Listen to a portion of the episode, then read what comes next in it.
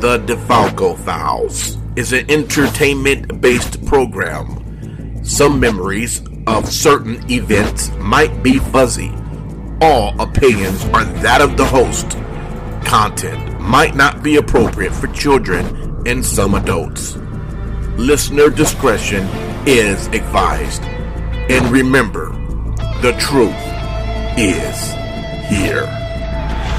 Vegas Bad Boys of Podcasting presents The DeFalco Files with FSW owner Joe DeFalco and your host, Matt Michaels. Hey everybody, it's Matt Michaels here on the DeFalco Files with the owner and creator of FSW, the future stars of wrestling here in Las Vegas, Mr. Joe DeFalco. Joe, how you doing this week? Uh, I'm doing a little better right now since Wendy Williams is a repeat I the Olympics. So at least I got something to watch. Um, you, you mentioned Olympics. Have you been following the Olympics? Uh, yeah. You know, uh, when I want to watch regular TV and not my 47 streaming services, you know, I've been really enjoying the. Uh, shockingly, like the beach volleyball and the regular volleyball, like man, these these people are insane. Like, yeah, you know, I remember playing volleyball in high school, and it's like, man, if you can get the ball back and forth two or three times, six on six or five on five, especially the United States, since there's a guy named DeFalco is one of the main guys on the volleyball team. So of course, I got to see how my cousin's doing. You know what I mean? Holy macro, man! Uh, I was uh, at uh, physical therapy. I'm working out, and they had it on the TV. And out of the corner of my ear, I keep hearing DeFalco, DeFalco, DeFalco, and I'm like, "Yeah, yeah, same here." I was like, "I was, you know," and then all of a sudden, like, did he say what I think? And then I saw the back of the jersey, and I'm like, "Oh, representing." Oh man, did you uh, immediately hop on what would it USA USAOlympics.com and order the uh, volleyball jersey? uh no, but now that you mention it, you know, getting a DeFalco jersey, you know, I think he's number 8. That was one of my early favorite numbers in baseball when I was growing up. I, I transitioned to number 13 because nobody wanted it, so I, I I had to be number 13 all the time, but but 8 was my like original number. Uh, did eight come from anything? Was it a Yogi Berra thing, or how did that? No idea. I I, I just like that number. Yeah. why? You know, maybe the curvature of the circles. I couldn't tell you. Well, you know what? It makes sense considering that you're known for your eight man uh, matches. There you go, man. That's where it got started. It was always eight in my head, eight man tag. Um, speaking of matches, uh, High Octane is coming up uh, this uh, Saturday, I believe it is, um, on uh, the FSW network, six ninety nine a month for the network. Uh, this is another great lineup that's going to be uh, shining through your TV sets. Um, let me ask you, Joe, what are we expecting out of this particular show? And will any of this be uh, set up for things coming up for SummerSlam weekend, or is it basically setting things up for after SummerSlam? Yeah, you know, we're putting all the eggs in the basket of Survival of the Fittest, which looks like it's going to be September 24th. So, being that SummerSlam weekend, there's no FSW standalone matches to progress storylines you know, tomorrow, uh, Saturday's the last shot we got for a month. And then we'll have one more show, probably, uh, I believe, September 3rd. And both of those will fully set up, you know, everything for uh, survival of the fittest. And what uh, do we have coming up with matches uh, on Saturday for High Octane? Well, you know, we've seen it with uh, our, our heavyweight champion Hammerstone, and he's been involved with the uh, MK Army. And the former tag champs reunite Hammerstone and Graves as they're going to take on uh, Toa and Tito. Whoa. you know, we're going to reinforce the ring there. Thank goodness Juicy won't be around. you know, Tito has a, a, victory over Graves. Graves has a victory over Toa. Those guys have gone back and forth. Uh, both of those guys, Toa and Tito, they want a piece of Hammerstone. They, they've kind of uh, lit him up when he refused to join the MK Army. So, you know, we're just trying to, you know, keep the momentum going, well, you know, with that little feud that we got going on. Yeah, and Hammerstone not only FSW champion, but uh, got uh, won the big. Uh, oh, I forget what they call it. Battle for, Riot. Battle Riot. Yeah, there we go. Yeah. So he's been on a roll, and uh, he's looking just just. Let's put it this way: Are you going to have your FSW champion? very much longer because I think he's headed to uh, greener pastures within the next couple months. Yeah. Uh, no, because he's signed a pretty long uh, deal, uh, long-term deal with MLW again. So, as we've seen, MLW, as long as we don't have conflicting dates, you know, he he's able to commit. You know, uh, the reason why we're doing September 24th is because he was already booked the 25th. So we obviously wanted to have our champion. I know last time at Survival of the Fittest he couldn't make it, you know, because he blew us off to go to Japan. So, you know, it's like, whatever. That's what you need to do. But, you know, the idea is to definitely have him involved uh, on the 24th. So, um, with, uh, you know, the, the anticipation of this kind of intensity for a match with four really strong guys, really big guys.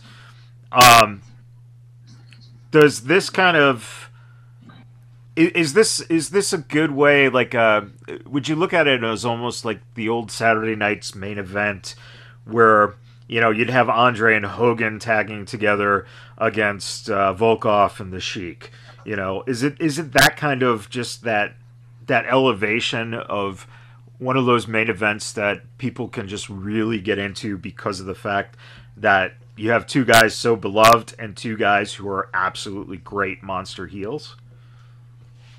Uh, no, because nobody expects Andre and Hogan to lose when they wrestle Volkoff and Sheik. Right. Hammer Graves against Tito and Toa. You know, there there's definitely questions on, you know, who who could who's going to win that match. You know, any of those guys can pin any one of the other guys. You know what I mean? So. Yeah for me, it's it's more anticipation. You know, uh, you know, I'm I'm excited for that. I was like trying to put the card together, and I'm like, hey, this makes the perfect sense of what we're doing. You know, Juicy hasn't really been around. He'll be here SummerSlam weekend, but again, there's no standalone FSW shows. But that's why MK built an army. You know, he'll he'll randomly, you know, pay EC3 to come in, and then Unfortunately, that didn't work out. But if you think MK is done with just Tito, Toa, and Juicy, you're out of your mind. Sure. Um, along the uh, the lines of um, making a card, we have such a cool main event like that. What other matches uh, will be going on, and what is you know what are we looking for in terms of uh, finality? It, it, are we getting some blow offs? Are we getting some setups? What what does it look like? Well, you know, Death Proof, they're looking for some challengers. You know, they, they've kind of beaten a lot of the teams, but, you know, recently the Suavecitos have gotten hot. So instead of just doing a regular tag match, uh, Adrian Quest will be on hand, who's now the third member of the Suavecitos. So even though he's the third member, he's really kind of the leader of the Suavecitos. Sure. And I felt, you know, after his return last week at Future Shock, Thomas Day's back and looking as good as ever. So we're going to do a six man tag, Death Proof and Thomas Day against the Suavecitos. So, you know, that's another exciting match. Yeah. You know, I'm looking forward to. Yeah, and uh, boy, those tag belts better be uh, close by, or else, win or lose, the Suavecitos will end up taking the uh, the gold with them. well, being in a six man, the tag titles aren't on the line, but yeah, you do got to be worried that they might steal them. Yeah. um, and is there anything going on with uh, either uh, Ice with the uh, No Limits Championship or uh, Remy Uh, with Nevada State? The, the the faction will be in the house. Not positive what's going on. The rumor is Chris Bay will also be uh, at the arena uh, on Saturday. Uh, we got a, a new talent that uh, wrestled some shows in in Vegas uh, from out of state. I'm not even sure where he's from. Big dude, man, Jackson Stone, and, and he's going to be wrestling Hero Lou. So that's Wow. another man. If, if you like heavyweight matches, you know we we, we got some good ones there, uh, and then a really exciting match. Jordan Cruz was back last week. He's back again this week, trying to get keep the momentum going. Uh, and Jordan Cruz is going one on one with Wise Guy, which nice. Might actually end up being a three way with Jordan Oasis. You know, we're kind of, you know, three of the up and coming guys that a victory from any of those three kind of helps them out as you know they're they're trying to get their face seen on on more FSW shows. So you know, class is going to be there. Remy Marcel's going to be there. You know what happens uh, with them in the same building. We know we know class seems to have stepped it up in his ideas of, of possibly cashing in. Yeah. Um, let me ask you too about you know you you mentioned uh, uh, Jordan Oasis. You mentioned opportunities. Jordan actually has moved to Vegas uh, recently to do more pursuing of training here, as well as uh, going over to Rikishi's uh, school. How important is it for a young talent to come to you know to be around the school they want to be around to to work with the people that they feel are pushing them? How important is that in their journey to uh, you know discover themselves and and become a better uh, performer in general? Well, it's extremely important because, as you know, I get shit tons of emails, Facebook messages of people that want to get on an FSW show. right Okay. And a guy like Jordan Oasis, he hits us up, and it's like, yeah, you're out of state. We're you know we're not going to fly you in. You you don't have any name value, and it, it, it budget wise, it's just impossible. And here's a guy who who made his way out here, hungry for an opportunity, and then he got an opportunity. Watson is the same way. Watson was the guy who came with the uh, Arizona crew and they would come help out and set up the ring. And finally, when a spot was open, instead of going to find somebody, I'm like, hey, you hear good things about this guy, let's give him a shot. And again, when Hammerstone, Graves, Gallo, Dom, the Phoenix crews say, hey, we got this kid class that we know, you know, he's extremely talented, you know, you might, he's going to hit you up about a future shock you know that's a no-brainer you know. In most cases they're not going to shit the bed. They're, they're not going Right. to put their stamp of approval on a guy that isn't all in. So when guys like jacob boston young moved here to train and chris bay moved here to train and then you got other guys that are always trying to come in and, and they want to be seen and they want to get an opportunity. You know, Jordan Cruz, he's always on there, and we love Jordan Cruz. It's just trying to find spots. You know, him Yeah. and Mike Rain had a tremendous match on Saturday. Yeah. You know, you know, I goof with Mike Rain a lot, but it was like, bro, this is the first time I've ever said match of the night goes to Mike Rain.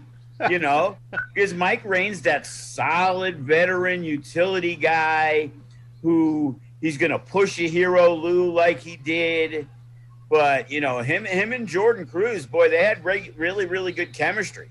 And you know Jordan's not the tallest guy, and Mike Rain's a big boy. You know Yeah. he's an ox. Uh, you know, and you know they they had an excellent match.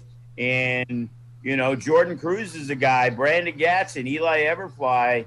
You know that that we want to get on there as much as possible.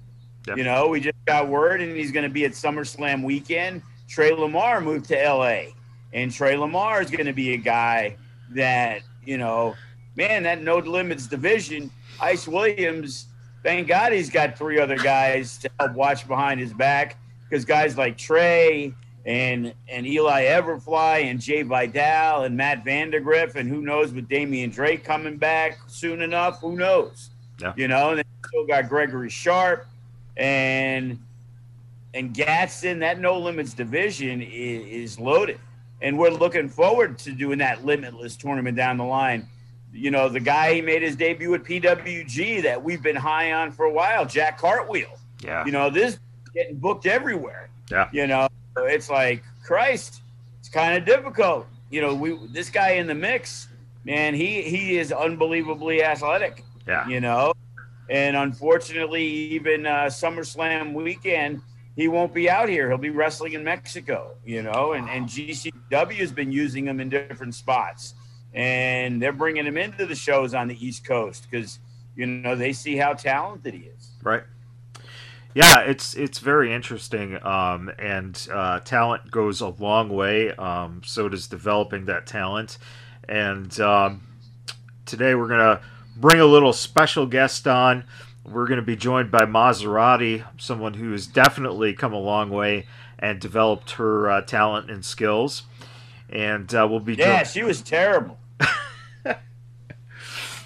Uh, we're, we'll be joined by her in just a little bit. Uh, shout out, Joe. I don't know if you saw on social media, but uh, Doomfly finally got married. Yes, I, I did see that, and I guess Delilah's really been in, enjoying the honeymoon stuff because I've I've been left on. I don't even know if it's even been read for the last five days. You know, we're trying to get the uh, Doomfly uh, reunion at the FSW Women's Show. Sure. So we're still waiting because Eli's going to be here. He'll be part of the FSW GCW show. And even though we haven't announced it yet, Eli Everfly will be making his Natural Born Killers debut. Woo! Oh, oh, man, I, that's exciting because he, you know, I think that's the funniest thing about him. People don't realize that for all the, you know, high flying and dangerous stuff he'll he'll do, man, he can actually wrestle. So that should be really, really interesting. Uh, I want to see him and Juicy. I know it happens somewhere. You know, I'd like it to happen. oh man, that would be yeah. Oh, uh, and uh, no guardrails too. So if uh, you know Juicy takes a tumble, first row is pretty much out, right? Yeah, we might have a couple extra front rows available for the rest of the show if we put it on early. Um, and speaking of SummerSlam weekend, uh, how are the uh, cards coming along for Natural Born Killers, uh, GCW versus FSW, as well as the uh, FSW Women's Show? Uh, has it been a lot of back and forth? Are you getting some final commitments? Um, are you ready to start announcing matches within the next uh, couple of weeks? Yeah, well, being the show's in less than three weeks, we better start making an announcement before the next couple of weeks. Uh, we just got Jake something from Impact. He's going to be at Natural Born Killers. You know, he's been, you know, he's he's truly a buzzworthy wrestler uh, Yeah. this past year. And Ring of Honor is also doing their own pay per view on SummerSlam weekend. Right. They got two. They got the two nights, Friday and Saturday. So we were looking at penciling in Tom Lawlor against Chris Dickinson in the main event. But right now, you know, 6'2", 260, Jake something and Tom Lawlor, you know, that that might be the go-to match. Right. You know, we're also still, uh, you know, discussing with TJ Perkins if he's available. I know he has a show at Warrior the next day. And being that we got that 11 o'clock start, we're trying to figure everything out if, if it's going to be, uh, you know, feasible. Right. So the thing is, we got these shows, but they're all so different. You got the Natural Born Killers, you know, that's going to be, you know, MMA oriented. We got Ryan Walker again, who was at Bellator, uh, Dave Mazzani, EFC, you know, he's going to be on the card. Uh, like I said, Eli Everfly. Like, if if you uh, come on and listen to the the podcast, you know, I'm more than happy to put out information that might take a few days to get on, you know, the Twitter because we got to make the flyers and stuff. Right. And it's like, you know, it's kind of like the, you know, the, uh, the the hidden bonuses, you know, that you get on back in the day on the DVDs, the extras. Yeah, the Yeah. the Easter eggs. Right, exactly. So it's like, you know, uh, there's no reason to hide something that's going to be, you know, it's 18 days away. Yep. You know, Natural Killers is 17 days away. And, and, you know, and now we just really announced uh, the Alliance show, which right now is with No Peace Underground. Uh, we're looking at a couple other companies to represent, you know, definitely different than the FSW GCW show where it's us versus them, you know, pick a side Right. you know. And last night, uh, you know, I talked with Brett at, at GCW, and we really put together, you know, the card. And I'll I'll announce it here first. The the main event is going to be a tag team match with two guys who've never teamed up as part of FSW. Cutthroat Cody and Funny Bone are going to team up against AJ Gray and Nick Gage. Jesus. So that's the main event. are, are are you gonna have like ambulances on site for God's sake? Yeah, we're gonna need them for the fans. We might have to.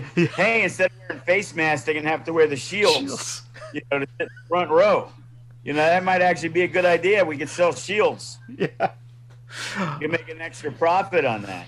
Well, considering, I mean, the the uh, bump that Gage took on uh, AEW through the pane of glass, the glass just, I mean, it went over the guardrails into the audience, and that's you know, a, a big size arena. I can't imagine how crazy it's going to be around all the fans up Yeah, close. Yeah, we're gonna probably say let's bring a lot of doors. Yeah, know? yeah. I'm a little nervous myself when it comes to the light tubes and stuff. Yeah, and you know what? As much as you'll uh, try to look under the ring and make sure there are no light tubes in the house, somehow, some way, light tubes are just going to magically show up. You know it. Yeah, they- they- they're actually still in the back of the arena from when GCW was here a couple months ago. So we're gonna have to like, you know, instead of leaving them there, change out the lights in the uh, office. That way, those light light tubes are gone. Yeah, it's uh, it's it's amazing how how quick the office uh, lighting just went out. So definitely needs. Well, yeah, it was kind of dark. If you you know when Yeah. you saw it a couple weeks ago, yeah. like, well, those lights weren't working too well. Uh, um, and uh, as far as the uh, women's show, um, there anything uh, standing out right now? Uh, any new names, or are you still uh, trying to lock people in? Uh, no, you know, uh, the card hasn't been set, but you know, we know, you know, we could talk with Maz since she's going to be on. Obviously, she's going to be in the main event of the women's show. Uh, Sandra Moon will be there. Strella will be there. You know, someone I'm very high on, Christy James will be there. Viva Van's going to be there. Uh, uh, Bryn Thorne's going to be there. Vert Vixen from uh, AEW is going to be there. Uh, Jocelyn Navarro, who worked at the other women's show we did from OVW, will be there. Uh, so it's going to definitely be stacked with talent. It's like CC Chanel will be there. It's kind of like you're talking to so many people. Like I got to go through my Facebook messengers to see which women I hit up and said they were good for that date because yeah. there's so much confusion on, hey, I'm available for this date. Hey, I'm available for that date. And oh yeah, I can do this. And it's like, okay, did I confirm or did we just talk about it? You know right. what I mean? And you know, that's happened in the past where the guy said he was good and I thought we confirmed, and then all of a sudden the show's, you know, call time. It's like, where is this motherfucker? And oh, you just said, you know, uh, and I told you I was open, and you never got back to me. And you look at it, and you're like, yeah, I guess so. you, you know, there's so many messages, right? And especially now when you're you're dealing with four shows, uh, three different companies, you know, and you know, like the different styles. You know, Tom Lawlor is a really difficult man to to lock down in conversation as is Brett and GCW, you know, and it's like same thing with no peace. It's like you're just waiting, like, hey, what are we doing? What's going on? Hey, you know, they put their tickets out on their thing and they called the show something different, and it's like it's a collaboration show, bro. It's like you know, it needs to have one name, right? You know, you know, you, you want to sell tickets through your site, cool, but people need to know what's going on. You know, it's not going to be a three card show with just your three matches. Right. You know, one giant show. And, you know, their main match is EC3 against Matt Justice, you know, and then they got Chris Bay and Atticus Cougar, yep. and Jay Vidal is going to take on uh, Treehouse Lee, who I guess they got involved when uh, Jay made his debut at uh, at uh, No Peace in Florida. So you know, we're trying to put together, you know, some things that normally you might not get at an FSW show with talent working each other. You know, we're trying to trying to make everything as different as, as possible because, you know, our fans are going to be burnt out. They can't come to every show. Right. But we give them an incentive that makes them really want to go to every show. You, you know what I mean? Right. It's like, fuck, I don't want to miss this show. This four way is awesome oh, you know, oh, this is a good match. You know, it's like we already have three matches announced, and it's only through no peace. And two of the matches feature two of our main guys. Yeah. So I don't even need the book Jay Vidal and Chris Bay, which they're probably happy because they're probably getting paid way more than I would have paid. So. Yeah, there's That's a fact. Yeah, there's there's probably a just a tiny bit of a difference there. Um, yeah, I'm pretty sure they were like, "Oh yeah, no, I can't work your show on the Sunday," because they knew they were going to go work somebody else's for way more money. the nerve. Where's the loyalty? oh man. Um, with that said, uh, we're getting ready here for Mazzerati. Um, oh boy, coming off that big vic. Uh, I mean, that big performance in Ring of Honor. We're definitely going to talk about that. And uh, she, again, to remind everyone, she's the FSW champion. If you're not familiar with her, uh, FSW Women's Champion, I should say. Um, she has been the Ohio Valley Women's Champion as well, and uh, is uh, doing some great things. Uh, like Joe mentioned, she was just on Ring of Honor, and unfortunately, didn't didn't win that first round match. Uh, for the Ring of Honor Women's Championship uh, tournament. But man, what a lot of promise and uh, one hell of a performer. And joining us right now is Mazzerati. Maz, how you doing? Hello, hello. I'm doing better than ever. You know, busy, busy as a bee. But uh, that's what happens when uh, you're such a big star like me. Joe, um, what were your thoughts on uh, Mazzerati's match on Ring of Honor this past week? I did not see it, but I've heard very good things. So, I'm not surprised you didn't see it. You know, I'm very busy putting together lots of things going on over the next three weeks. So I did not check out the match, but uh, I saw they were doing the review of the show, so I checked it out, and uh, it was good to see that Maz got some very, very positive reviews for her performance. How's that atmosphere like for you, Mazzerati, when you go into a locker room that isn't FSW's, especially something as uh, prominent as the talents in uh, ROH are? Is it a, a very accepting place? Uh, do you feel comfortable? What is it like for you now that you're getting these opportunities? Um, yeah, actually, besides my home FSW, um, to be honest, Ring of Honor has always been my favorite locker room. Everyone's always so great. It's not like you're walking on eggshells. If you have a question, they're willing to help. There's no cattiness against the girls, which is amazing because, you know, it's hard to get that any other place. There's always one girl just having to be like, attitude against somebody and it's just annoying but when i go to ring of honor it's just like family there and i love it Joe, do you remember the first time you met Mazzerati? uh, not really. I don't remember, but I remember when we first put them together, when when her and Bugatti, and we had the idea that I, you know, once she makes it really big and makes a lot of money, uh, I have the copyright to the name Mazzerati because. so I, I I need to make sure, you know, I, I I get a cut since you know since she always never paid dues, pretty much. You know, at least I can get some uh, some back end residuals for when she makes it big time using the name Mazzerati. Damn, Joe, you got to out me like that. Damn. so, well, Maz, what's your recollection since Joe doesn't remember meeting you? What what was that your was many hair colors ago? Um, yeah, that was, shoot, that was back in the natural hair days. Uh, I remember Joe. he, it just seemed like he never cared about me. He never believed in me. You know what? Well, Here you were terrible now. in the beginning. What do you want me to tell you? Ah, I worked my way up. I scratched and clawed. You know, every ring crew. I did everything I could to prove to you, Dad, make you accept me. You know, my first thought of her as a wrestler was she's a really good valet. Ugh. This Oh, you were so lucky you were on the phone and not right here.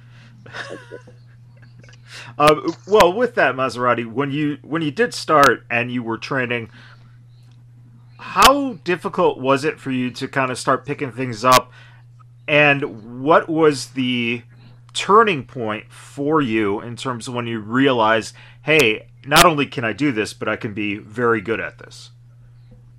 So I was always like besides my party girl stage, I was always athletic and stuff. Um, because I did kickboxing, taekwondo, everything.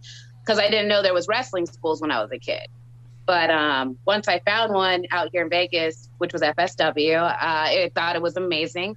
I came in thinking, oh, I'm going to be Shayna Love. I'm going to be this badass high flying girl like Lita, because the Hardy Boys and Lita have always been my inspiration of wanting to wrestle.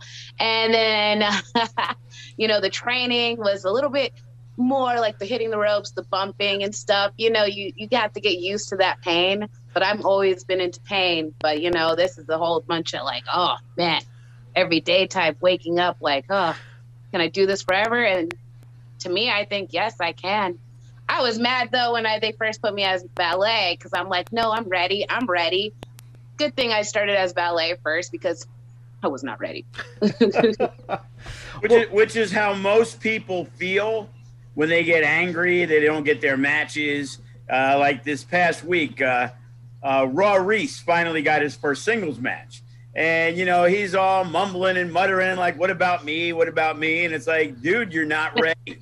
you know, just because you think you're ready and just because you could do some good stuff in training, doing it in match in front of people you know, it, it's a totally different ball game. In training, you screw something up, eh, we just do it again. You know, you can't do that in real life. You know, and you know, everybody feels that they're ready way before they're ready. Yeah.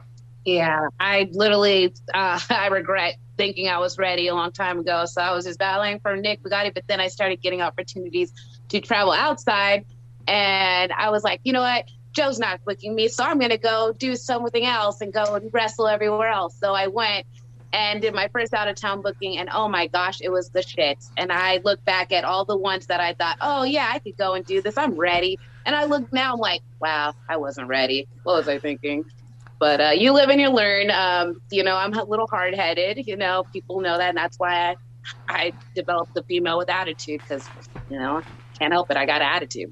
Did that? Did the experience being a valet uh, help that side of it? The the aspect of kind of finding what the character is and yeah. being able to perform a little bit more, so that when you now are using it in ring, it's just kind of a, a more complete uh, character for you. Is that was that experience uh, invaluable for you?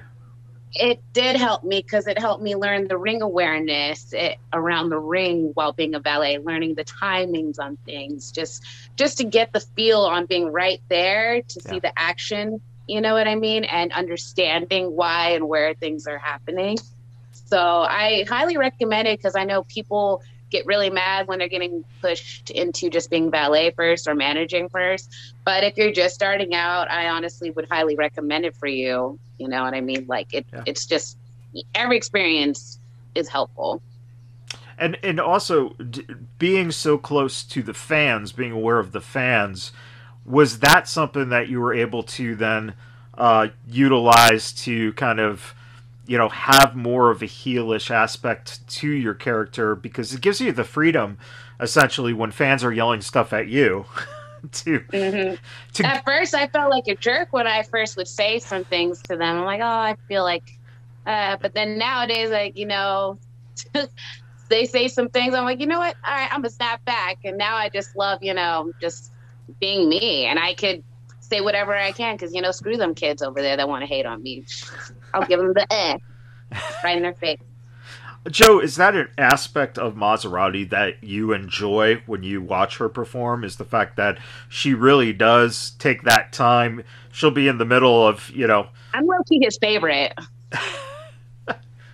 what what is it like for you, Joe, watching her work? And is that aspect of character something that you enjoy seeing, um, you know, on a regular basis?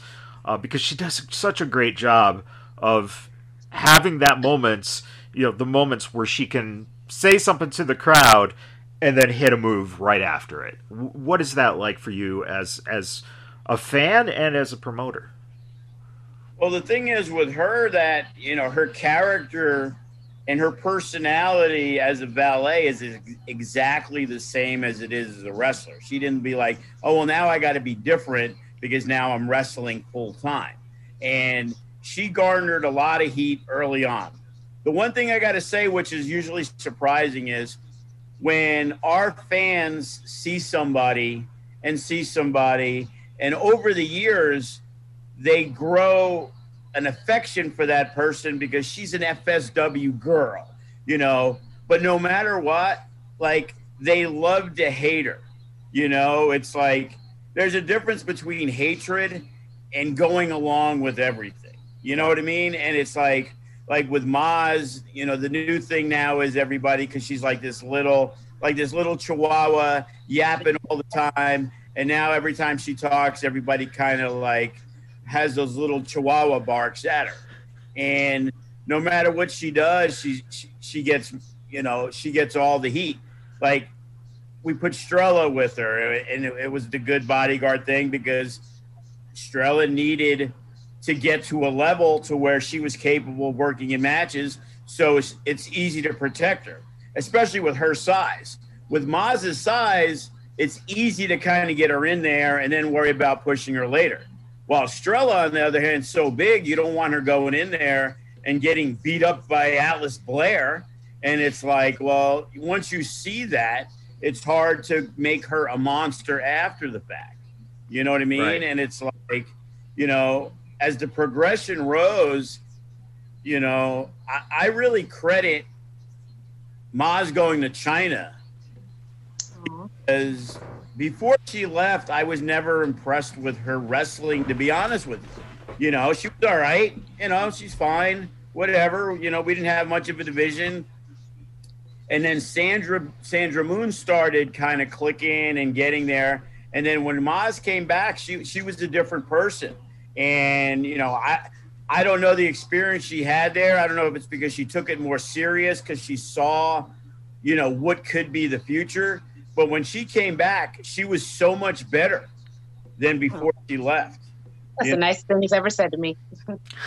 Well, you know, it's the well before I didn't have anything good to say to you because I probably didn't you didn't deserve it. You know, but she came back with with a totally different demeanor, different attitude. And maybe it was because as the valet, when she did wrestle, she she she didn't take it as seriously as she did when she came back. Because now it's like, yeah, she was still the valet for Bugatti, but she was now a full time wrestler because we were uh, actually bringing in more women and we were having more women on the shows. So, you know, combined with her getting different training and and from what I understand, the training there was way different than the training at FSW. So, you know, the, there was a lot less in ring stuff in China compared to having to bust your ass and do all the other stuff. While in FSW, is like, okay, let's go do a practice match when, when you're there. Right. So, you know, she she could probably you know elaborate more on the China thing, but I think that's where the turning point was, in my opinion, for her. Oh, oh thanks, Joe. What what what was that like for you? Um, because I know that uh, not only Joe, but I think you know some of the other guys like Remy and Cody would say the same thing that China was the point where you just something clicked. What, what was that whole experience like for you? So yes, okay. So um, let me kind of backspace a little bit. So um, for me, when I first started training, it was hard because um, you know we had a women's class that was only once a week, so it was harder for us to learn. Plus, I'm one of eight that actually stayed. None, all the Sure. girls are gone now. There was none of them. So um, they canceled a, ki- a women's class. There was no women's class. Uh, then I got thrown into the advanced. But at the time, uh, there was a split going on, so there wasn't really uh, trainers there, especially because they were out doing Ring of Honor, doing other types of stuff and Right. training other places. Then luckily they came back, and then that's when I started getting training in. And once they were there, we started getting more students, mainly guys. Um, but uh, it was just faster for everybody to train, uh, get their experience now that we got the training. Yeah. Uh, I went through financial issues, quitting my jobs and stuff to try to maintain being in training. But uh, it was hard to get it to click in the beginning. You know, I don't know why. Because my matches, looking back, like I'm just like, wow, everybody makes fun of my frailly arms, how I'm like moving around the ring and stuff.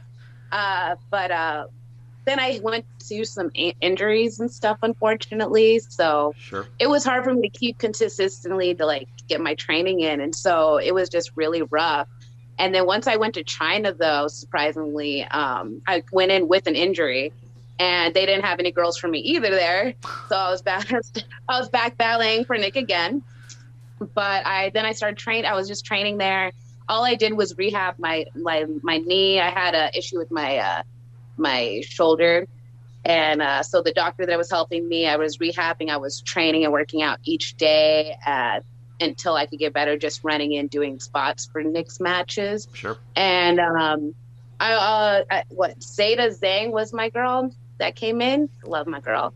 Uh, I would tell you from the beginning, our first couple matches weren't that great. It was like her ma- first match coming back in from something, I think, after a while. And then for me, it was just coming back from injury and not wrestling for months because they didn't have any girls for me. Right. So, like, once I finally got in, it wasn't that great. And I'm like, why isn't this still not clicking? And then as we kept wrestling every week and training and constantly just doing it every day, I just started getting it. And I'm just like, wow, like, why was this so hard before? Why was I not getting it? And honestly, the past couple years now, like, literally this past year and a half, I feel like it's just the most clicked. Yeah. From the experiences that I took back from OWE and from going from o- OVW, learning from Al Snow, learning just all this stuff, it's really helped me become a better wrestler, uh, physically, mentally, like everything. It's amazing.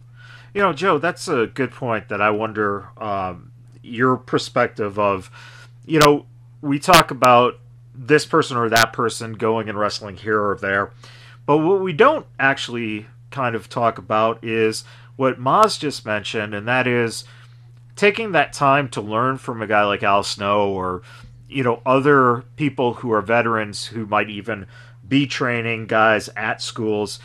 Is it something that you know guys should? And I know you know guys uh, will take advantage of if they're on a show for you and there's uh, you know a special uh, guest who's doing a seminar.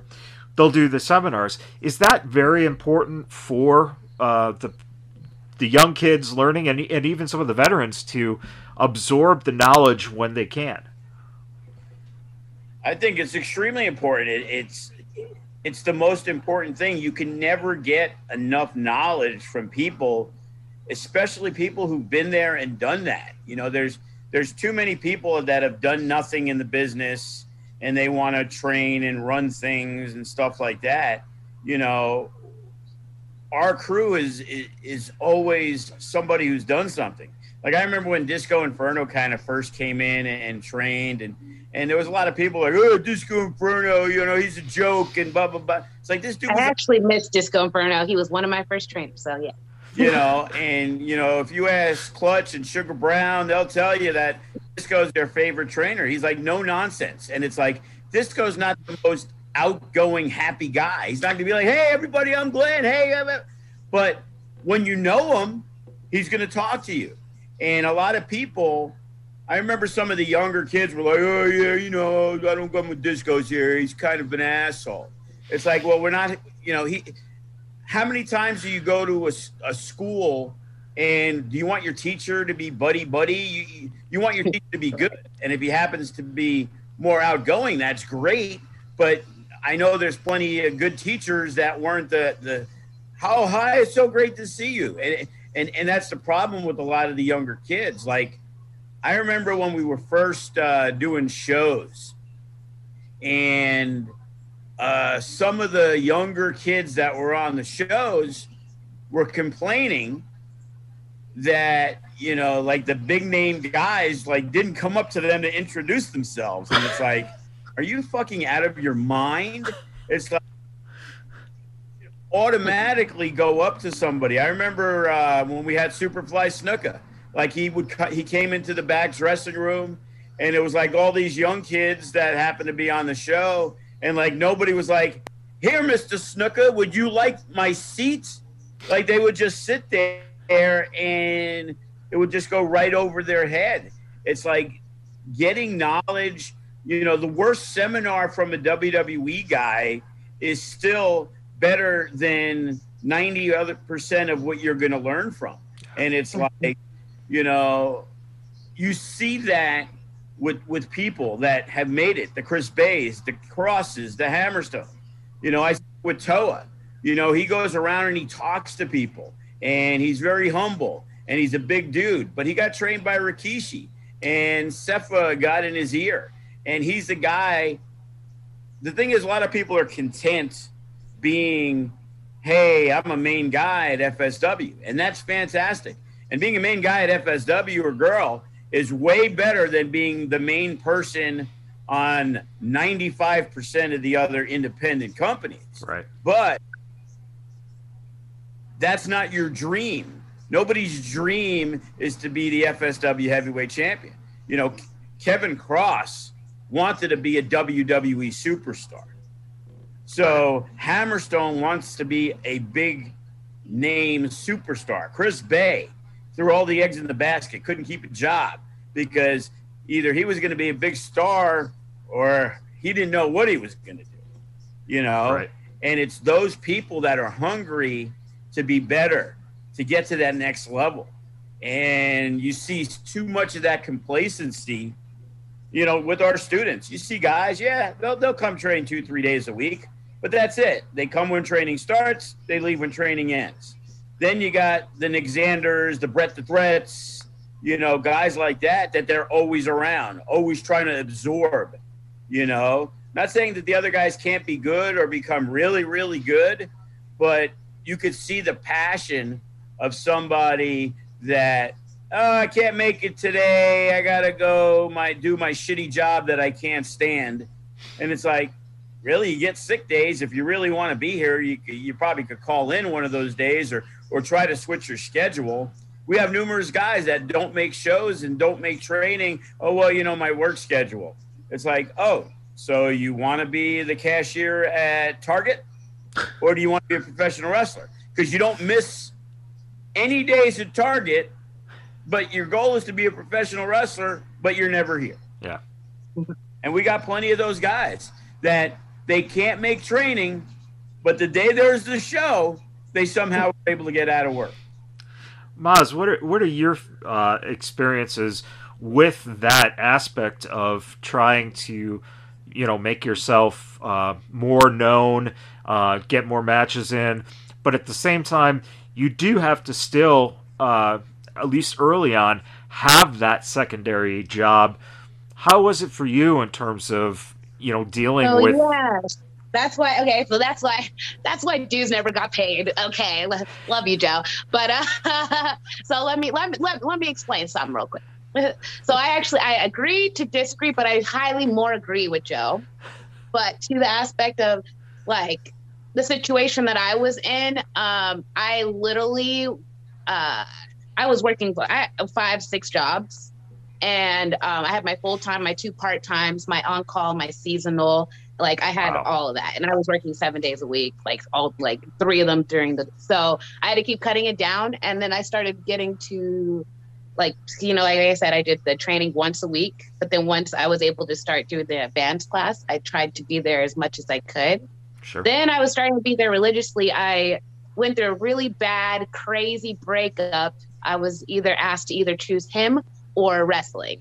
So I left him, left our apartment, and it was pretty crazy because one of our couple of our wrestling friends had to come and save me because it was a hostage. Oh yeah, I, re- I remember that. Yeah, it was crazy. So I left my apartment, my dude, and then I even quit my full time job after because I thought I was gonna actually be going to stardom. This is not Joe's fault, surprisingly. This is uh, somebody else that used to train there that promised me that I would be going out there.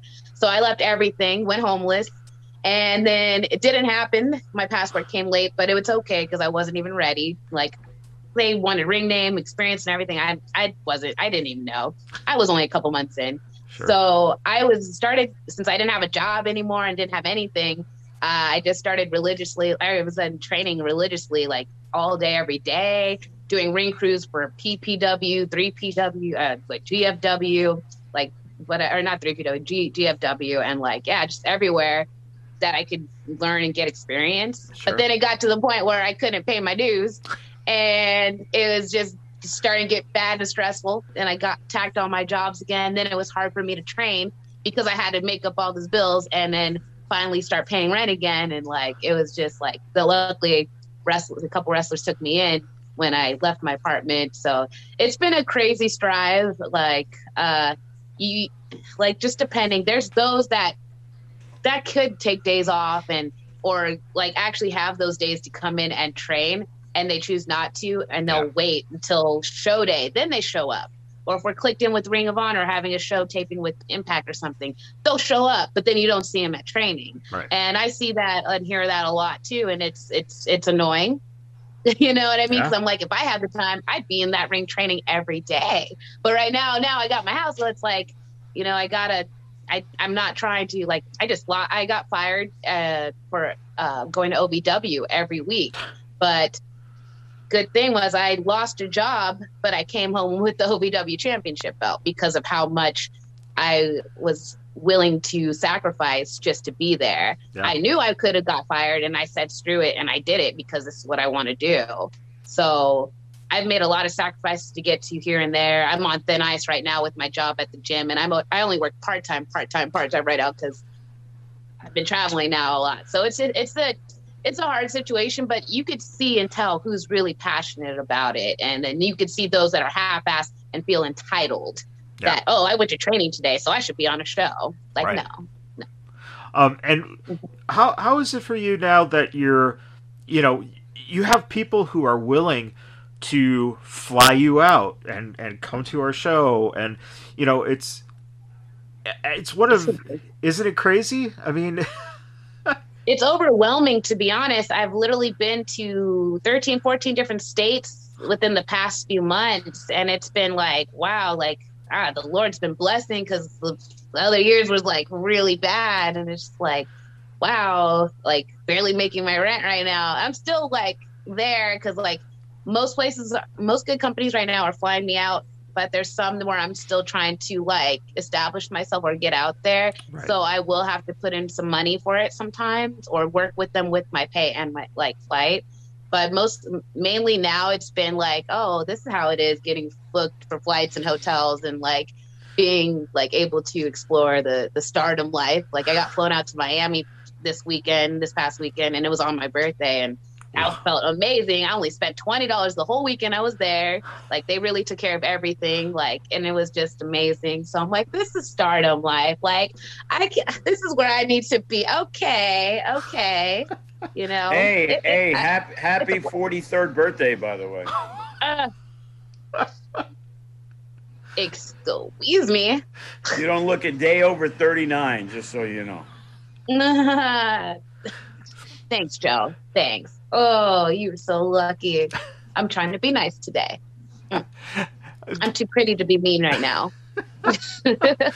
Joe, what does it mean to you to have uh, a champion going into other places and, you know, at least you get um, some kind of shine on the company uh, with knowing that, you know, people are looking at her as a champion when she's you know, doing her work in terms of meeting.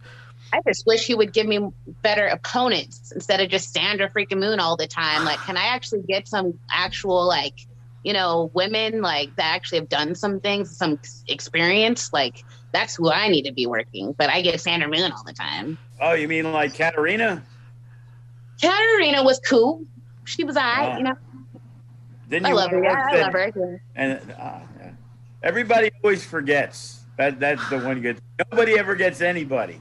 Oh, I don't get any matches. Watch, watch, watch. One. Well, no, no, never mind. What am I saying? Sandra's never going to get my belt. eh, never mind. I'm gonna hush my mouth. Uh, that's a good point. You're not getting this belt, girl. That's a good point, Joe. Um, you know, I know that you've talked before about the fact that there's not a lot of women in the Vegas area who you know you can call on. So how do you determine what goes into giving Mazzerati that experience that helps her elevate to the next level?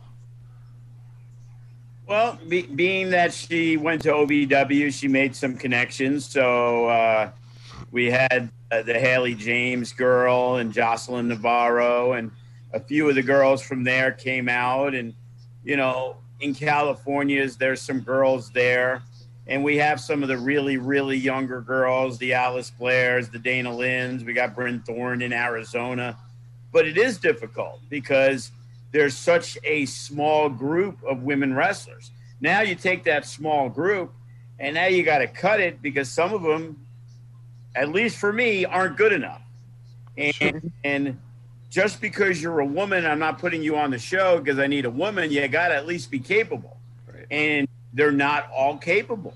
And, you know, it makes it difficult. You know, I was extremely disappointed in the uh, last FSW women's show.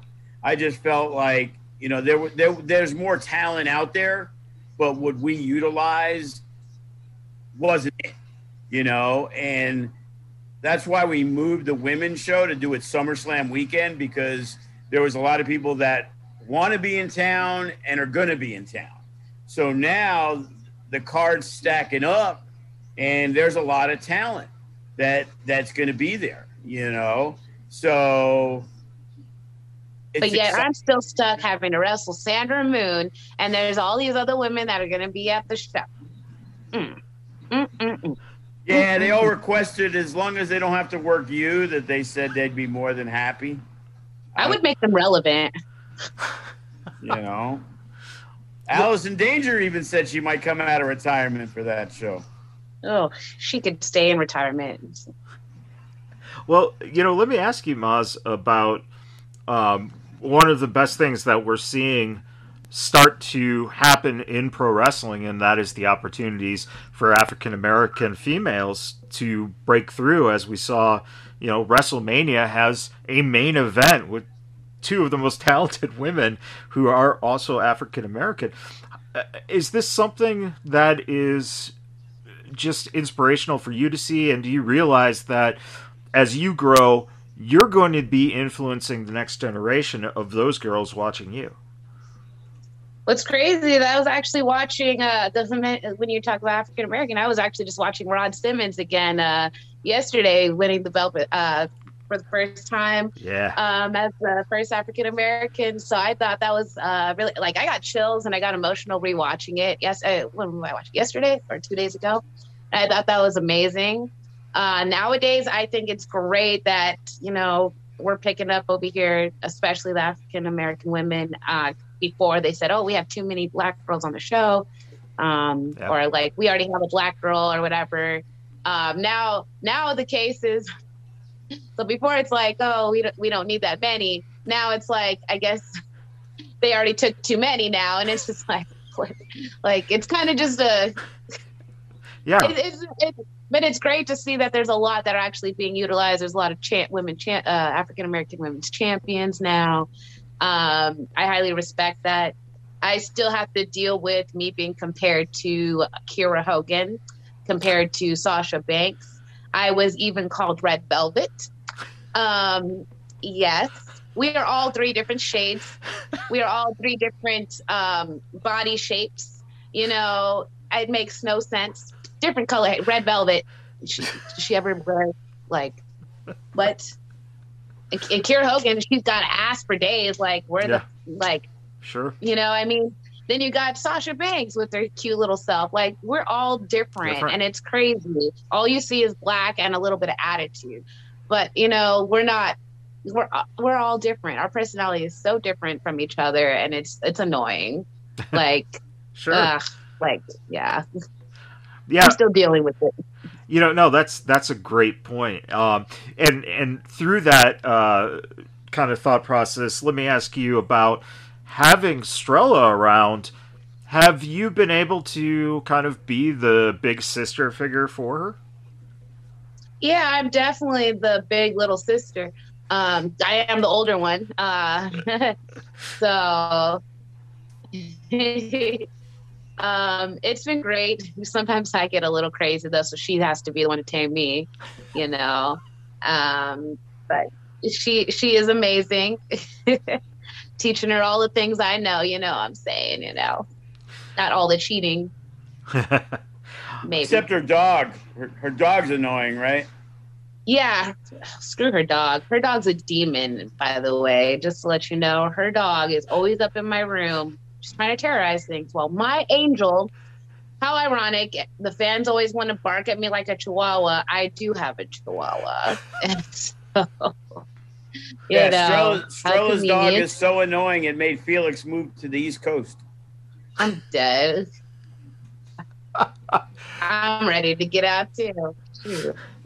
You know, he, he, would tell me how many times that the dog would just go into his room to take a crap in the rug. Yes, I'm so annoyed by her. Like she is so lucky. I am not an animal user, but I look at her.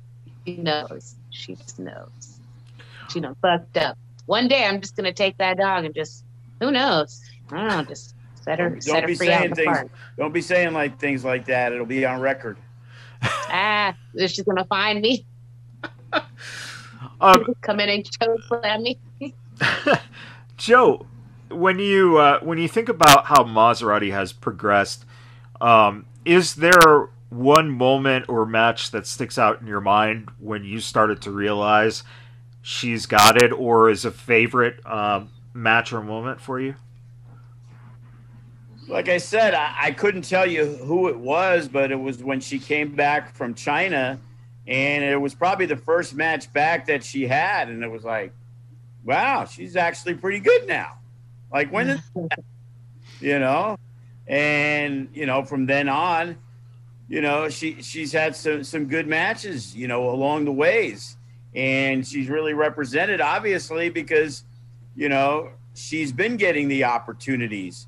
You know, this isn't the first time that Ring of Honor has chosen to use her. You know, they, Right. they've used her on on different occasions. So, you know, it, it's not easy, even though people seem to believe it, regardless of the fact that Kenny's in Ring of Honor and D'Lo's doing the Impact thing and stuff like that. Everybody has knit friends and people they know, you know, so that's not getting you in the door. It might get you to where somebody may take a little bit of a notice of you and may look at your stuff where in the past maybe they wouldn't, but you still have to impress them to get anything. Right. You know, Maz isn't getting booked on shows because Kenny King said so. Right. But they'll take the Kenny King recommendation to say, "Hey, let's look, look hey, let's look at her. Let's let's see what she's doing. Oh, she's an OVW. Oh, she's doing this. Oh, she's traveling, blah blah blah." And, you know, that's going to get you the opportunity, you know, and the key then is now you get the opportunity. And if you go out there and shit the bed on the first opportunity, you're probably not getting the second, third, and fourth opportunity. So, you know, in some cases, I've even seen it where I've talked to some people and they were talking about WWE tryouts and things like that. And even at the Impact tryouts, we were there. You know, there was there were guys that got to wrestle in front of Impact and the guys they worked were fucking horrible. So they had a shitty match. Like you could see some of the talent the guy had, but you couldn't really see much because the guy he was in with was so shitty, it didn't matter. Right. You know, it's like mm-hmm. sometimes you only get that one chance to impress. So when you do get that one opportunity, you got to make sure that you know you're at your best because you never know if that opportunity is going to happen again. What do you think Mazzerati was your you know your favorite moment or match or something that you know you look back on and you go hey this is uh you know this is a moment. I really appreciate this. Um, and it doesn't even have to is it FSW or elsewhere? Um, what are your thoughts on you know favorite match or favorite moment Actually, the moment probably was uh, years ago at the Silverton. There was a couple that came in from Sweden, I believe, and he was like the national soccer goalie, and I think she was like a, a big time model in Sweden. And they had a TV show in Sweden where they would do different things. And they decided they wanted to wrestle in a match. At the time, Bugatti and Maz were like, you know, they're the first couple of FSW, the guy and the girl. And they had a and, and they all had to put in a lot of time and effort because these two had no knowledge of how to wrestle. You know, he had an athletic background, which of course helped. And, you know, and, and she was aware of things. And they put together and they had a really good match. Uh, on the opening of the pre-show at a big show with Silverton that we had, and they got to be on TV and they got to do some things. And you know, being as inexperienced as Maz was, she was still having to teach this other girl who had no idea how to do it. And shockingly, the match was actually pretty good. wow wow Good. Mazzerati, for you, what what would you feel is your uh, favorite moment or uh, match? Oh, I thought you were going to ask her what her favorite That- that moment was. that was That that I'm dead. we'll get that. We'll, we'll, we'll backspace back to that. Yeah. Uh, no, the Polish one, that was actually like what? That I think that was my first like big thing at FSW that was going on. And it was really, uh, it was nice privilege to be able to do that, you know, being able to, especially with my experience back then, I was still like pretty like rookie-ish. So, sure. um, it was just really fun. Um, and I, I, I would do it again with more experience now. Um, but you're saying what was my favorite moment and match? Yeah. Is that what your Is, question was? yeah. Is there something that sticks out to you? Sorry, I've I've been, I taken too many shots to the head, so sometimes you know I forget. Um, so Uh, wow, actually, just recently. Okay, so first, one of my favorite matches has has to be at OW, OWE um, with me versus Zeta in our first ever making history balloon match. What? So, What's a balloon yeah. match?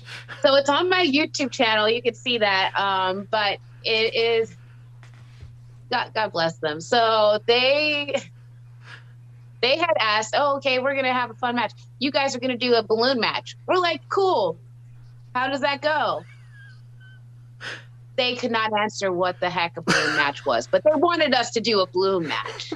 So let me tell you that the creatives they they're not wrestler like pr- producers; they're writers for TV and stuff like that. Right. So well, I'm like, okay, so you that's all you're gonna give us is the balloon match. Okay, so you know what? We're workers; we can figure this out. So we made it to where uh, we put three balloons on one side of the turnbuckles so I got red, she has blue, and it's three and three. And it was kind of like Mario Kart. Who could pop all three balloons first type thing. so we would just fight and try to pop a balloon, pop a balloon here. You know what I mean? And uh, it was a. You, are definitely gonna have to watch the match. It is a. It's probably one of my favorite ones. Uh, very creative you know, Nick Bugatti was there by my side. He may have helped a little, you know, maybe helped me win a little, but you know, who's counting? But um, yeah, that was one of my favorite ones. Uh, that is definitely my top three. The second one would be me versus Remy Marcel. Um, I don't know if you saw that one recently, but I feel like that was just something I was able to really like. He helped me get up to I don't know, like how do I how to explain this? Like that match just helped me push me to my level and get better, if yep. that makes sense. Sure. You know, people like Sandra Moon and other girls, they get the intergender matches all the time. And I feel like because of the way I look, nobody thinks that like I was a tomboy before wrestling, by the way. I wasn't makeup and girly and all this. This is now me because of wrestling. Sure. But I, I, I love getting hit. I can take punch. I'm I'm a, I'm from the streets. I used to fight all the time. Let me tell you. So like I just think people look at me and think like I'm not down to do intergenders or hardcore matches and things like that. You thought, no, that's exactly what I want and what I love. So being able to do that intergender match with Remy to show that I could go uh, as far as you know Lacey does, because people look at Lacey, she's you know she's got the full package. But yeah. I would be compared to her like, oh, well, you know, you're cool, but you you're not wrestle like Lacey. You know, you're not like you got to wrestle like her. Like it's like why do I got to wrestle like her? She's wrestling like her. Let yeah. me be me. Let me wrestle like Mazzerati. You know what I mean?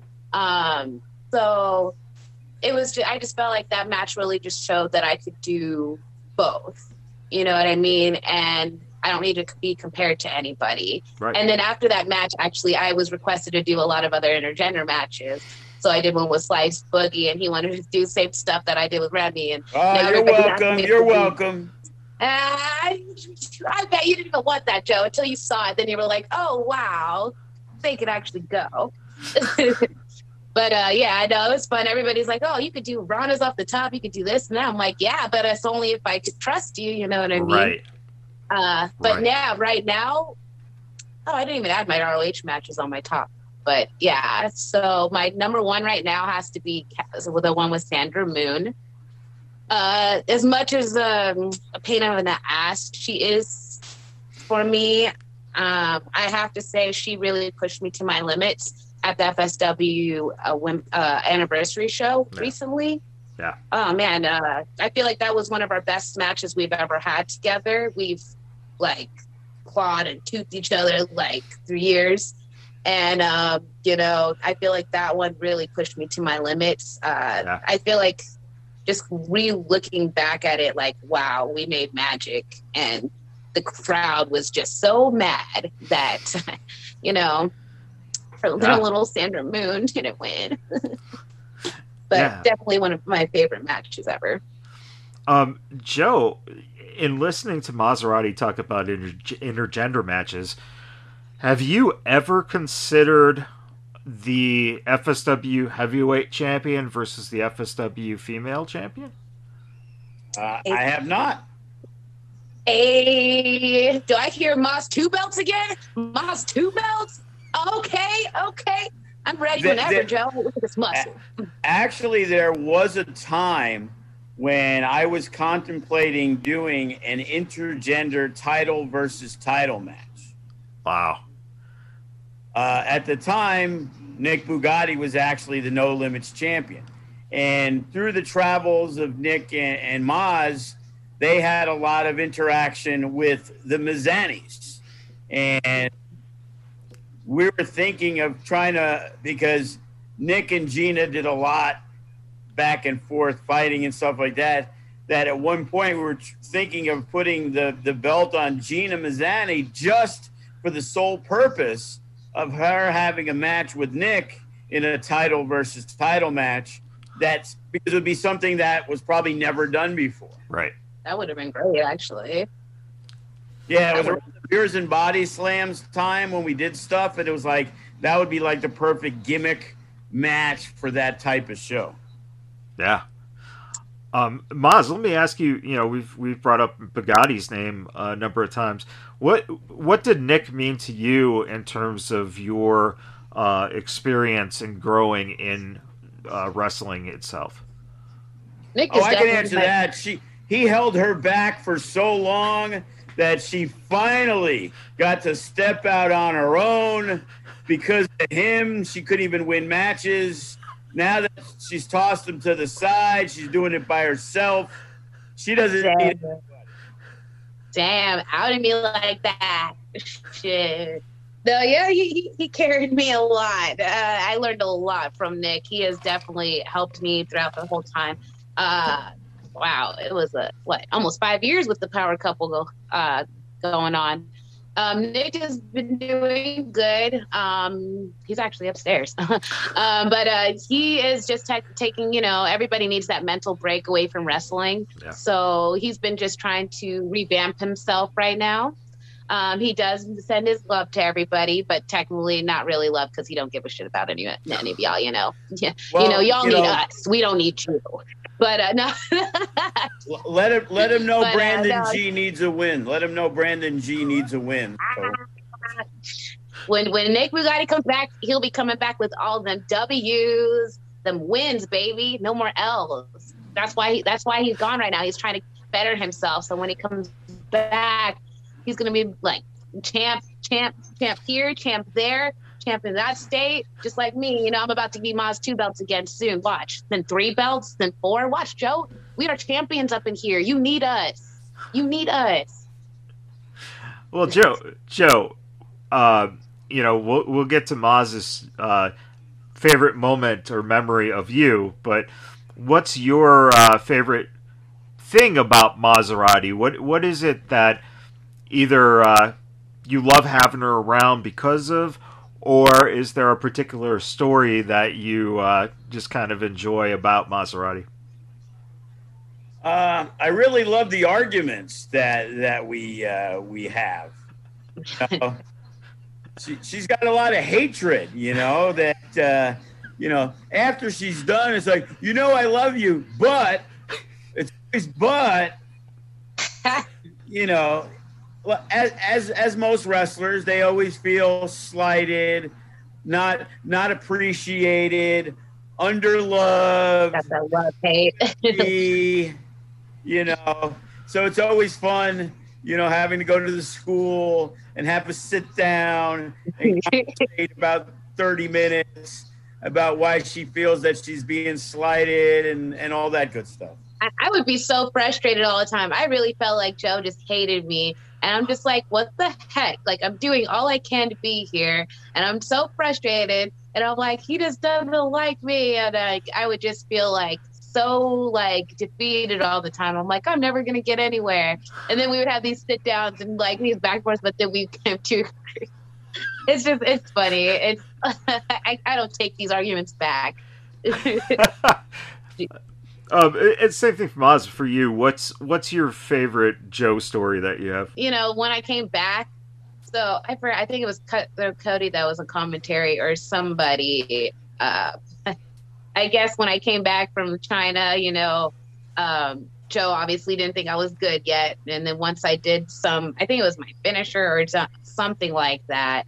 I did something, and then all of a sudden he goes, he goes, oh, she she's finally got a new move. and, and the way he said, like Joe talks though, is just really funny. So I'm hearing in the way he says it, and I'm just like, damn, this man, he never believed in me until now, and then finally surprised that I could do a move because Mazzerati was just always so shitty and doesn't do anything. You know, I just beat the crap out of you. But uh, you know, I did something cool, and he actually he actually thought I was worthy. Joe, I what, thought that was funny. Joe, what did what did that uh, call actually sound like? Uh, I have no idea. I, yeah. You know, that was it was that was almost four years ago. You want me to remember? Yeah. It was You know, what, a long time ago. But, but her saying that, yeah, I kind of believe it would be something I would say. You know, so I- I'm definitely not denying that. You know, and add a little sarcasm in with stuff that you know offends some people and whatever. I'm me. People who know me know how I am. They know how the reasons how I say things and what they kind of mean. And unfortunately, it takes some people a very long time Sure. to uh, understand my sarcasm, my self quote unquote New York attitude that people like to say. You know, always a lot of truth sprinkled in. So, to some people listening, it's probably not a shot, but to the inside community of FSW, they know I'm throwing a little dig at somebody that they probably deserved. So, I get the opportunity to, to, to pop the boys and girls in the back sometimes. And and Uh, but my favorite Yeah. part, my fa- favorite moment with Joe though is at the anniversary show. I finally got paid. Well, actually, you did get paid at one of the women's shows. And secondly, thankfully, we had a sponsor. That's why she got paid. So, yeah. um and Maz, Maz, Maz, as, But he didn't really he didn't really want to sponsor the match. He really wanted to sponsor Sandra, but we kind of combined it. So mom didn't feel as bad. hmm, this is wise.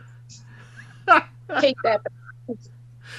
Maz, as we wrap up here, I got to ask you. You know, you had, you put in all the work, and you finally get the opportunity uh, to win the belt. Um, you're getting it right after Lacey Ryan, who goes from being champion to being in NXT. What did it mean for you to finally be able to be trusted with this position of, of being champion?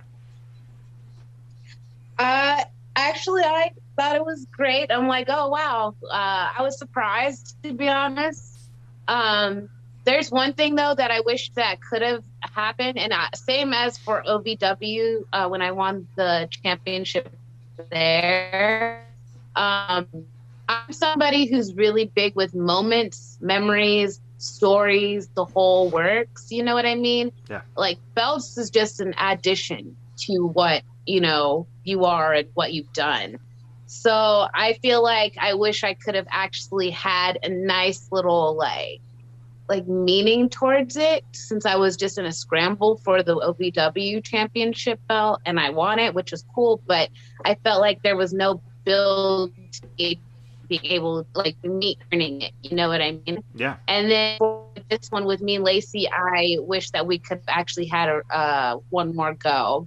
Uh, not just me just come in after both our matches and then her being masked before Estrella comes in, you know what I mean? Yeah. Uh, so it, would have been, you know, Estrella could have came later, but I mean, I wish we could have had an actual one more one off. And um, that was just the one misfortunate thing because I really, I'm somebody who wants those memories and those moments. And that's how I feel like that's why Sandra Moon's, me and Sandra Moon's match at the anniversary, I feel like that was just so great because of Yeah. how long we've been fighting for this together and um, just the crowd just really being emotionally invested in it. That's just what I liked and the chanting and just everything. Like that's what I would would have loved is just a little bit more of the moments between me and her Yeah. before she had left. And well, you know, and, and I 100% agree. You know, the, the issue is that's what happens when you have a lot of talented people that you can't dictate when somebody's going to go. Like we didn't Yeah. know Lacey was going to go for a few months. Like I, I was shocked that they signed her that quickly because usually it's such a process. Yeah. yeah. and- For like a week after the tryout, she goes, "Yeah."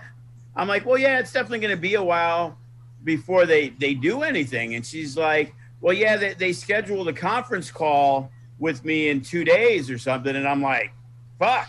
They're not doing a conference call to say, "Hey, you did a great job. Uh, we'll talk to you again in six months." It's like they're doing a conference call. She's getting signed, and then she got signed, and we were actually going to do the ceremony by you know we she was actually there in the office, but she wasn't allowed to come out to the FSW crowd, and it was like then three days later she was on television, so Mm. you know it was crazy. But moving forward, Yeah, it- she- she deserves it.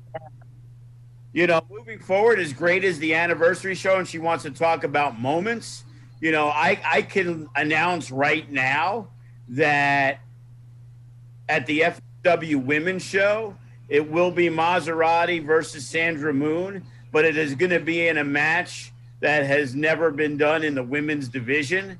And we'll wait to discuss that. But it's going to be a very big moment. You know, we think we should have, you know, a lot of people there. It's going to be something that win, lose, or there can't be a draw. So it's just win or lose. That it will definitely be a moment. And for FSW, it'll be, you know, the first time in history that we did it. A few years ago, we did a last woman standing match. And so I can tell you it's not going to be that. And unfortunately, it didn't really come across the way probably a lot of people hoped. Right. You know what I mean? Uh, I think these two, they are like been around FSW since the beginning. You know, they watched her, they watched Maz, you know, be a valet and transition to being a wrestler. They watched as Sandra Moon went from the kids class to being, you know, a top notch women wrestler. So it's a lot different than Hudson Envy and Heather Monroe, that as good as they are, they're not FSW. Right. And you you know, I always talk about that with the fans that they'd much rather back in the day, like they were happier to see Mike Delight than they were to see Brian Cage because Mike Delight was their guy. Right. And it hmm. took it took Brian Cage being on shows over and over for them to buy into Brian Cage and Sean Ricker being FSW guys, like Hammerstone and Graves are. So this is like, you know, two of the first women of FSW, and they're going to battle in, you know, hopefully what's going to be a match that people will remember for a long time. So Maz, it sounds like that uh, Joe is booking you and Sandra Moon in a balloon match. well, shoot, I won the last one, so you know, I already know how to win. She's undefeated in those. Uh, uh, I'm down for any match. Bring it, any type of match, Joe, and I will win. I don't need nobody.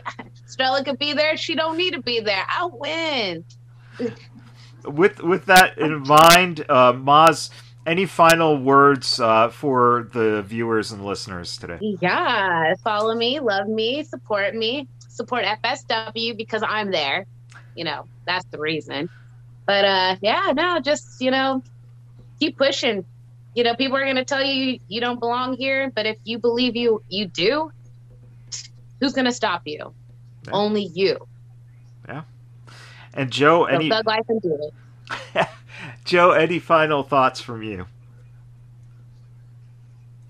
No, you know, we're, we're less than three weeks away, and we got three huge, huge shows going on. You know, it, and it's a different show for different tastes. You know, if you if you like that UFC MMA style, we got the Natural Born Killers on Friday night. If you like GCW, we got a joint show. You know, it, now it's like you're, you're rooting for your team. So you might have to root for the uh, lights, camera, faction in a match if you're FSW. Probably not, but you might. And then we got the women's show that's going to feature a lot of new talent that have been making the rounds throughout the United States that a lot of people haven't seen before, you know, anchored by, you know, the two biggest homegrown FSW stars we've had. So, you know, there's there's a lot going on, you know. I think I'm going to be sleeping under the ring that weekend. That way, you know, I don't have to, you know, give up sleep time because it's going to be, you know, from from beginning to end we're even trying to figure out if we can do a, a, a Summer Slam watch party, you know, in between things for people to actually check out the show, you Yeah. know? Yeah, it's it's an exciting time. Um, Mazzerati, you are you know just one of the most talented uh, people out there who's doing it. Um, I highly encourage um, anyone listening or watching if you haven't checked out her matches. Uh, the uh, FSW network, six ninety nine a month. You'll be able to see, you know, a catalog of Mazzerati's growth, and that's one of the Yeah, best you ways get to to do see some of her really shitty matches. I was about to say. you're gonna see the worst of times, and you're gonna see the best of times. and, some, and, and some of those mediocre times. So, yeah. oh snap! Oh, off, off wrestling topic though. Uh, Yeah. You will be. Uh, I know that you guys have seen Mazzerati on Netflix, but uh, pretty soon um, you guys might be a fe- see a female with attitude on the Disney screen. So stay tuned. Just want to you know let you know that uh, Mozzie's gonna be a star. wait, wait, what am I saying? I am a star. I am a star. New show, The Black Mermaid. Ah! Oh my gosh! I really should have been. Damn, damn, Joe. I should have been that Black Mermaid. Ah. I know. I'll tell you. Netflix, what was that show about? I don't remember. Who was that girl? I can't. Shoot. Oh man, that Warren Stories thing, you know. But you know, this, this next one's gonna be better. Just watch, watch, watch, watch. And Oh, other big things in wrestling coming up, guys. I just can't say anything. You know, I'm just telling. I'm just saying it right here in front of Joe, just so he knows how valuable I am. Yes.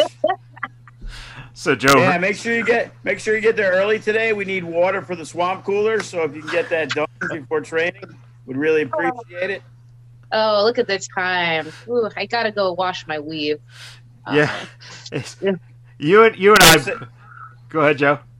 I was gonna say, go say hi to uh, Strella's dog for me. Ugh. Ugh. I'll keep her in her room. Well, with that, um, we will uh, wrap things up here today and uh, allow you to get back to uh, weave washing and uh, dog pounding. I guess beating beating up the dog. Uh, And, and weed smoking. well, ah, don't be outing me like that. It's legal. business. It, it's it's legal now. It's okay. Don't panic. It's organic. Okay. God made the birds and the bees, awesome wrestling, and these trees. yep, Hey, yep, and that's what uh, I'm signing off to. that's it. Yeah, Ma- Maz is accepting sponsorships from uh, from from the uh, cannabis places around town. So I need my medication. you know, i- i- if you need a champion to represent your company, uh, give me a call and I'll work out the deal for you. Okay. oh, Joe's gonna be my agent now. Yeah, I'm I a won't better send you the business. money. I'm a better business person than you. Don't worry, I'll get it done. Oh. Well, for for all my bud tenders at Essence and the Source, uh, those are my main places I go to. So let's uh, let's talk the next time I'm in, and uh, let's uh, let's get this sponsorship going because there ain't nothing better than making some green in whatever form that green is. So, all right, everyone, thanks for tuning in. We'll see you guys next time.